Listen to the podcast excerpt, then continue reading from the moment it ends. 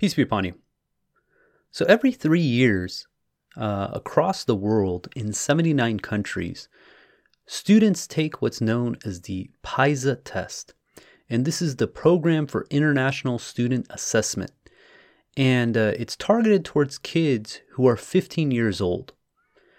And it just happened that I was at a district meeting at my daughter's school when they were reviewing these uh, scores. I went in for other matters and I was just listening in. And what I saw was that the school district we're in, there's about 40,000 students, uh, and it crosses about 42 different schools.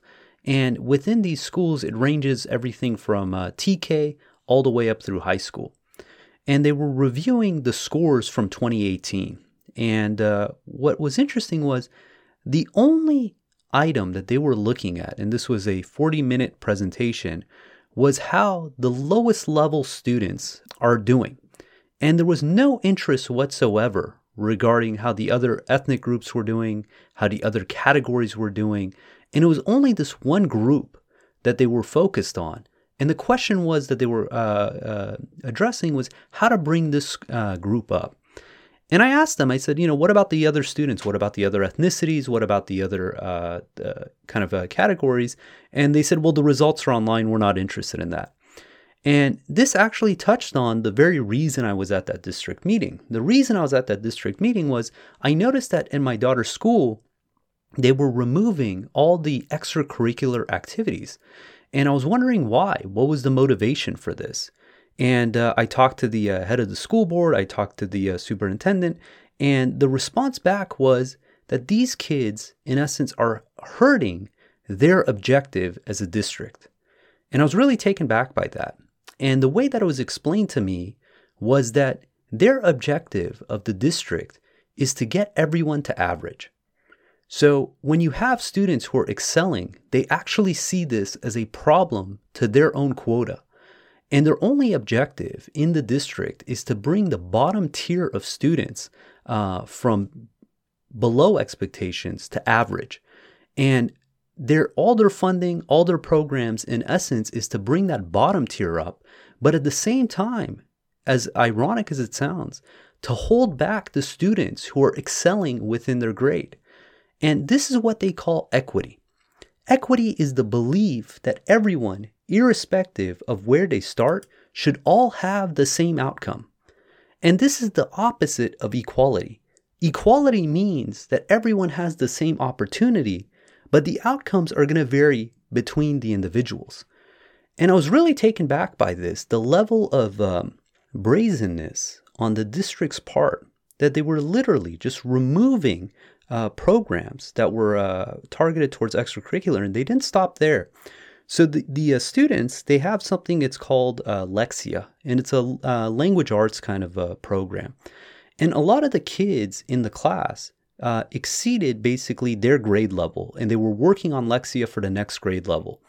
And the district, again, because they saw this as a, uh, uh, a, a, ding against equity, that some kids were performing so much better than other students, what they did is they, when the school year started, they brought every student who was excelling back down to the level of where they wanted them to be. And it's not just the fact that they had to be brought down, this is literally hundreds of hours of work that these students did to excel uh, is being regressed. And what happens to a student who is being, in essence, uh, demotivated for the hard work and effort they're putting in? And we had the superintendent, actually, the assistant superintendent, come in and we confronted her about these matters like, why is it that these programs are getting pulled out? Uh, why is it that they're not replacing it with anything? And the response back she gave, she said, Look, I want to be able to take any student from any class within the district and transport them to another uh, class with a completely different uh, classroom, completely different teacher, and as if nothing changes. And this was very infuriating, not just for the parents, but for the teachers themselves. The teachers enjoyed, in essence, addressing the curriculum based on the requirement for their class. So if you have a class that's underperforming, let's say they're, they're younger in age, or they're coming from uh, backgrounds where English is a second language, they want to be able to adjust the curriculum accordingly to help out their specific students. And similarly, if you have a class that's excelling, that they come in on the older side of the uh, the age spectrum, uh, they come in with more affluent background, so they have more uh, kind of like know-how that they want to be able to accommodate and challenge those students uh, just as well. But what the district wanted was they wanted none of that. They wanted every classroom, every teacher, every curriculum to be a cookie cutter of one another. Because for their objectives, again, their objective is equity, equality of outcome, and not equality of opportunity. Now, to put this into perspective, the difference between equity and equality, because these words have shifted uh, throughout the years, but how it's used. So, if you join a startup, for instance, usually they will give you an option between getting more compensation in base pay or getting more equity. And the individuals who opt in for more base pay, they have the security of knowing that irrespective how the company performs, they will be able to take that money and go and use it however they like. But the individuals who forsake compensation in the form of increased pay and opt in for equity, their hope is that as the company grows and becomes successful, God willing, they can share in that outcome. And this is the difference between equity and equality. In an equality framework, you get paid irrespective how the company performs. In an equity perspective, your compensation is going to be directly linked with the performance of their overall company. I worked at a number of startups. I had my own startup. And what you realize is there's a difference in mentality from individuals. Some individuals, they prefer to have higher compensation and they're not as concerned about equity. They prefer to have the money in their pocket than the potential of upside. Then you have other individuals who come in with the expectation of having as much equity as possible. So if the company ends up becoming highly successful, they can have a big payout. And it's up to the individual which they choose. We used to have a joke and we said, you know, the salespeople, these were individuals who were compensation based. Uh, we called them coin operated. And I was in sales for a while. And the expectation was they wanted to be able to maximize how much money they made, irrespective how the company overall performed. Now, you compare this to a founder. A founder is very equity driven, they are not compensation driven. Their hope is to grow the success of that company so that they can share in the outcome of the valuation of the company as it grows. You look at someone like Mark Zuckerberg, you know, his compensation is a dollar in compensation uh, for his paycheck, but all his value is in the equity of Facebook and its uh, derivative companies. And this is the difference between equity and equality. Equality is interested in having a fair playing field where we're all getting paid for what it is we do at that moment. Equity, on the other hand, is the expectation of being able to share in the outcome if we're all successful. Now, the question is how should a society be driven? Should a society be driven through equity, where every citizen within that society has the uh, shares in the overall benefit of the society? Or should the society be directed towards equality, where everyone, in essence, can choose how much effort they want to put in and be able to reap the direct benefits of their efforts, irrespective, irrespective to a certain degree, how the overall society uh, progresses? If you were to put these two on a spectrum, on one side you would have something like communism, where everyone is independently working for the greater good of society with the hope that if the entire society is successful, they will be successful. Ironically, we've seen this time and time again, where when they go into this model, it utterly fails. It's because it's hard to manage uh, people all putting in their own weight uh, based on their means when they know that they're not going to be able to reap the direct benefits of their efforts. On the other side of the spectrum, you have capitalism. Capitalism is where each individual is going to work for their own independent means and be compensated accordingly based on the customers they serve. Capitalism is based on mutually acceptable transactions. Now, the question is which society does God advocate in the Quran? Is it a communist or let's say a socialist society where in essence everyone has equity in the outcome of the society, but people don't have in essence equality where depending on how hard they work or how much value they provide to society to be compensated proportionally to their efforts? Or does God advocate a capitalistic society where each individual can choose what it is they value, what it is they want to spend their lives doing, and be compensated according to that based on the customer success that they have? Now, God's system is based on maximum freedom for the people where each individual can choose what it is they value, what it is they want to spend their time doing. And this is part of God's system. God allows people to choose to believe, can choose to disbelieve. God allows people to choose to be lazy or choose to be hardworking. To force anyone into a situation to go against their will is completely against the Quran. God uses the terms that He hates aggressors, He hates individuals who are oppressors, that oppression is worse than murder. When two people transact, in order for that transaction to happen, there has to be a disagreement on the value in order to agree on a price. Meaning, if I want to sell you a bag of oranges and you're willing to pay me $5, that means that I value the $5 more than the bag of oranges, while you value the bag of oranges more than the $5. If the objective was purely equality of outcome, we would not be able to do this transaction because the second we executed this transaction, despite the fact of us both being more satisfied, the only way it could be executed is by me giving up the oranges and you giving up the $5. And now we would have different outcomes. And this is what happens in a free society is that we each pick and choose what it is we value. And based on that, we live our lives. So, for instance, someone who values uh, money and uh, uh, material possessions might choose to work harder than someone who values these things less.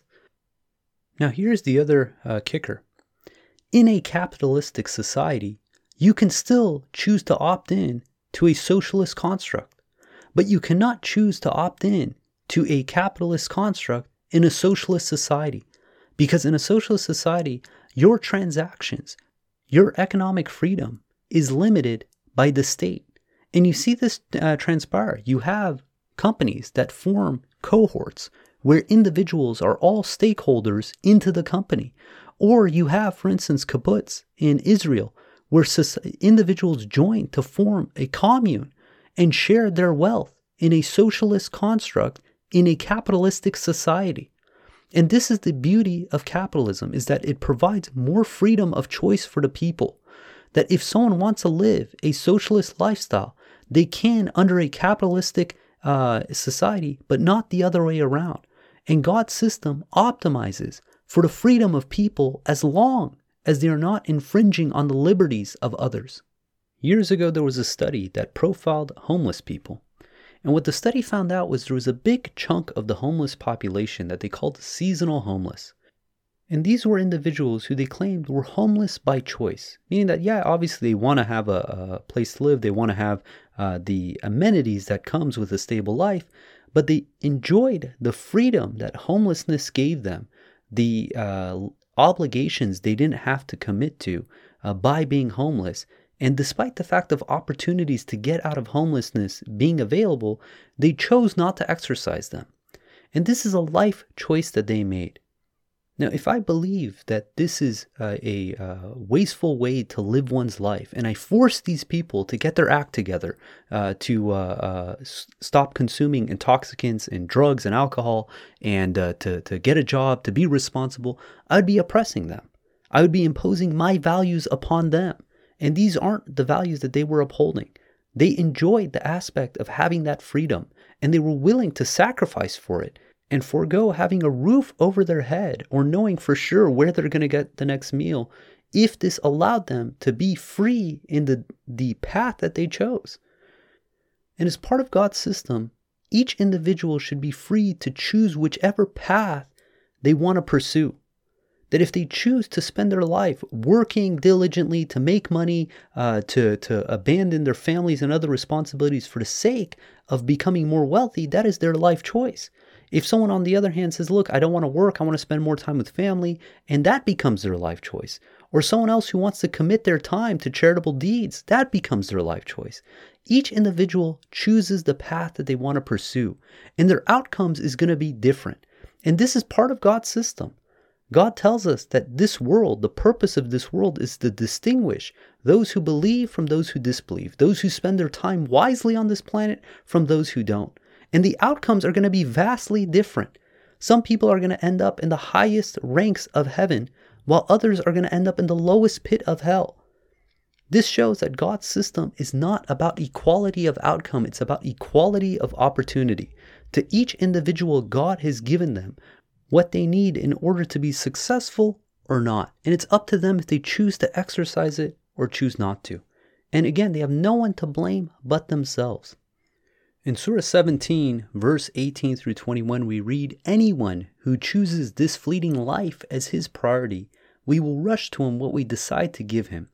Then we commit him to Jahannam, where he suffers forever, despised and defeated. As for those who choose the hereafter as their priority and work righteousness while believing, their efforts will be appreciated. For each one of them we provide, we provide for those and these from your Lord's bounties. Your Lord's bounties are inexhaustible. Note how he preferred some people above others in this life. The differences in the hereafter are far greater and far more significant. Governments and societies that think that they can mandate equality of outcome are going against the very nature of this world. God has designed a system where there's going to be people that are going to have more and some are going to have less. And this is part of God's system to show what is it that we prioritize. When a government is trying to mandate that everyone is going to have the same outcome, irrespective of values, irrespective of effort, then they're only trying to go against the very system of the fabric of this universe. In Surah 43, verse 32, it reads, Are they the ones who assign your Lord's mercy? We have assigned their shares in this life, raising some of them above others in ranks, in order to let them serve one another. The mercy from your Lord is far better than any material they may hoard. This is part of God's system that there's going to be individuals with more and some individuals with less. And each person is going to be tested commensurate with the situation that they're in. Take the example of Joseph. Joseph was a boy sold into slavery, sent into prison, and then later made into the treasure of all of Egypt. He was at the bottom of the totem pole in society and at the top, and he was tested thoroughly through each of these situations. And this is how God's system operates that we are going to be tested with wealth and the lack thereof. We're going to be tested with blessings and the lack thereof. And the question is, how do we respond to these situations? Again, governments that are trying to institute the equality for everyone in outcome are trying to go against this very nature of how God designed this world to operate.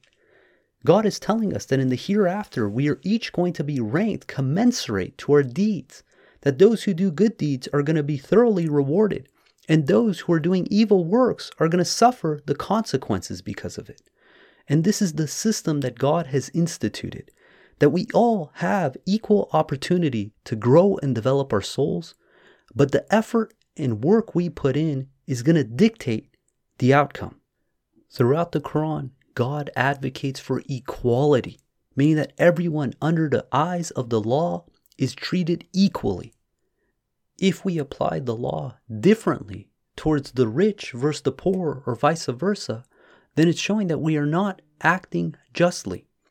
In Surah 5, verse 8, it reads, O you who believe, you shall be absolutely equitable and observe God. When you serve as witnesses, do not be provoked by your conflicts with some people into committing injustice. You shall be absolutely equitable, for it is more righteous.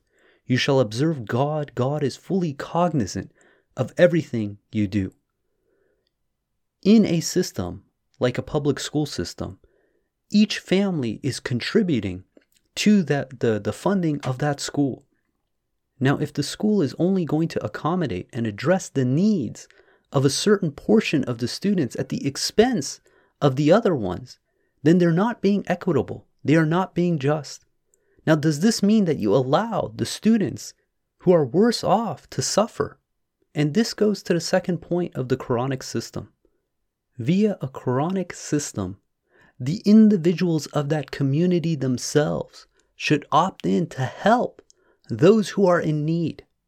This should not be done by force from the top down, by the government, by the administrators. This should be bottom up by the individuals themselves. Now, what's ironic is the school district is actually against this model because it undermines their control and authority. And I'll give you an example. In the school that my daughter is in, a lot of the parents, including myself, uh, prior to COVID, we would volunteer. And I was trying to bring this to other schools to have more of an advocacy to get the parents to volunteer in the schools because there is a direct correlation with parent participation in the school and the performance of that school. But you know who was the, the advocate against this? It was the district. The district did not want the parents to uh, volunteer because they said it's unfair to the schools that don't have parents volunteering. So rather than saying, hey, how can we get parents to volunteer at these schools that require more help? Their solution was to ban volunteering from parents at the schools that were excelling. See, the Quranic system is that the individuals of that society have strong moral fabric where they choose and willingly want to help one another, want to help their neighbor, want to help their community. And what happens is the communities become less God fearing, less God conscious. Then the charity and volunteering diminishes. And what ends up happening is in this vacuum, people expect the government to fill this gap. And this is what leads a society towards socialism. When the individuals themselves in that society forsake this God given opportunity to help out one another then the individuals expect that the government is the one who's going to provide for the people, that the government is the one who provides safeguards for individuals, that the government is the one who funds all these programs to help individuals. Now, the sad thing is that when it's a government that is doing these jobs, they are always going to be less efficient than an individual. A government that has to provide for charity is going to be less efficient than the individual who knows someone in need and can help them in that matter to get out of their dire situation. We see this in the example of David when the two brothers came to him and asked for his judgment regarding how to handle the dispute the two brothers had, where the brother with 99 sheep wanted to consume the one sheep his brother had in order to combine their properties. And David renders his judgment. He said, He is being unfair to you by asking to combine your properties with his. Most people who combine their properties treat each other unfairly, except those who believe in work righteousness, and these are so few. So David is rendering a correct judgment here. He's identifying that most people, when they combine their properties, treat each other unfairly. And this is what we see when the government taxes individuals for their own good. That yes, some good comes out of this, but more often than not, the money is used inefficiently. But God corrects this judgment. It reads, Afterwards, David wondered if he made the right judgment. He thought that we were testing him. He then implored his Lord for forgiveness, bowed down, and repented.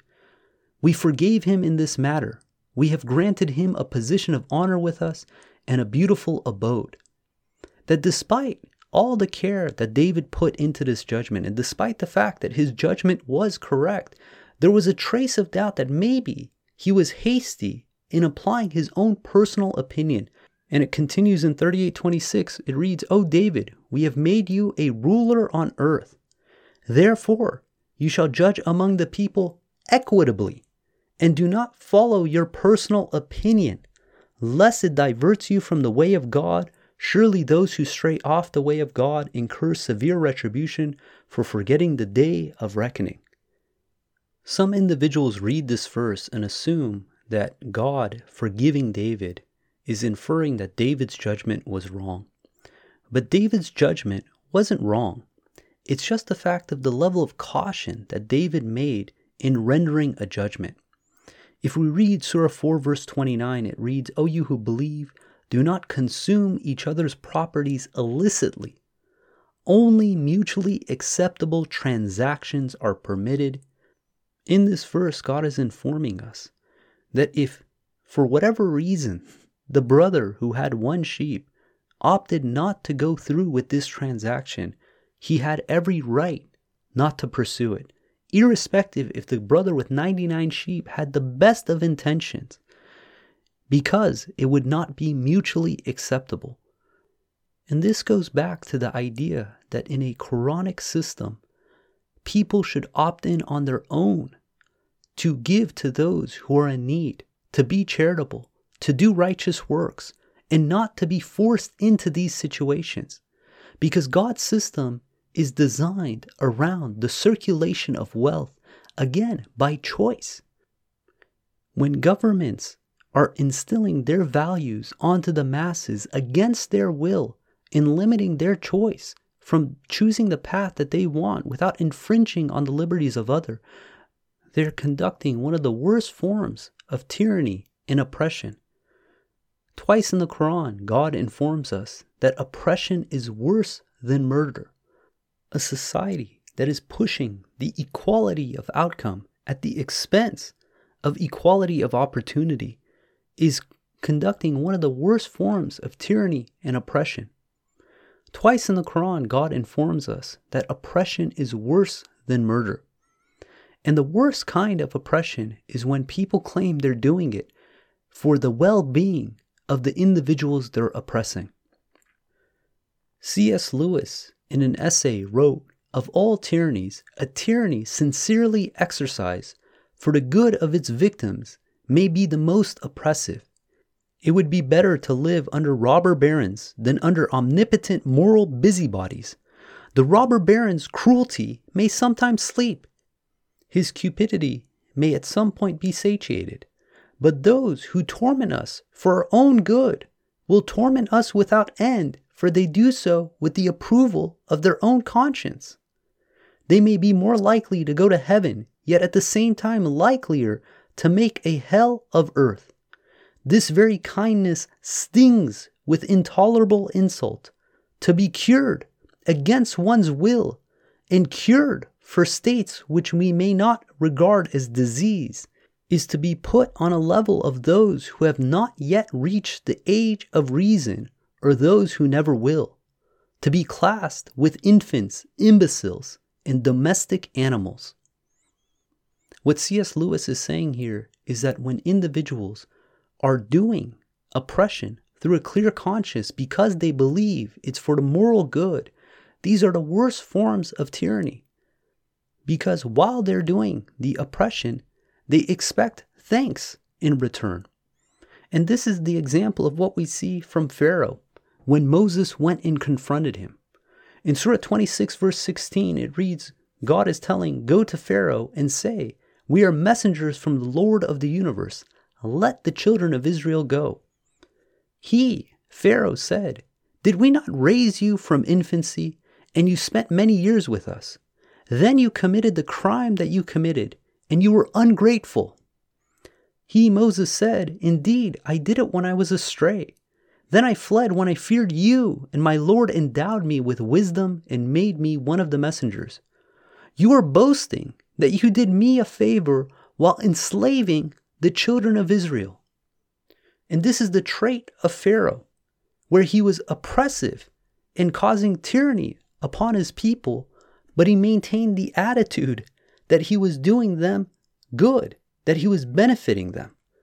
And again, this is the worst form of tyranny. Individuals who think they know better than the masses and impose their values on the masses are ending up oppressing the masses. We have to give people equality of opportunity and let them choose their own outcomes. And again, this does not mean leaving people out to dry. God consistently in the Quran advocates for helping those in need, those who are poor, those who are despondent, those who are handicapped, those who are blind, those who are orphans. God is telling the individuals of that society to take the onerous on themselves, to not pass this responsibility, to outsource their righteousness, to outsource their charities to the strong arm of the government. A society that disenfranchises those who've earned their living to give to those who have less is committing just as much of an injustice as stealing from those who have less to give to those who have more. Both are wrong in the eyes of God. We have to be 100% equitable in our dealings. But how we handle this situation is through advocacy, to enlighten people, to encourage people, to be charitable, to be giving, to do the right things. But when a government imposes their values onto the masses, then they're conducting the very thing that they claim to be against. They're forming a tyranny and an oppression because that same government who might be instilling positive values today can be used to oppress and instill negative values tomorrow. God willing, we're going to end there. If you guys got comments or questions, please hit us up at QuranTalk at gmail.com. If you want to follow along the verses of the Quran, please download the Quran Study app on the iOS App Store or go to QuranStudyApp.com and see a word by word translation of the Quran and if you like the podcast, please leave us a review and share it with others. And until next time, peace and God bless.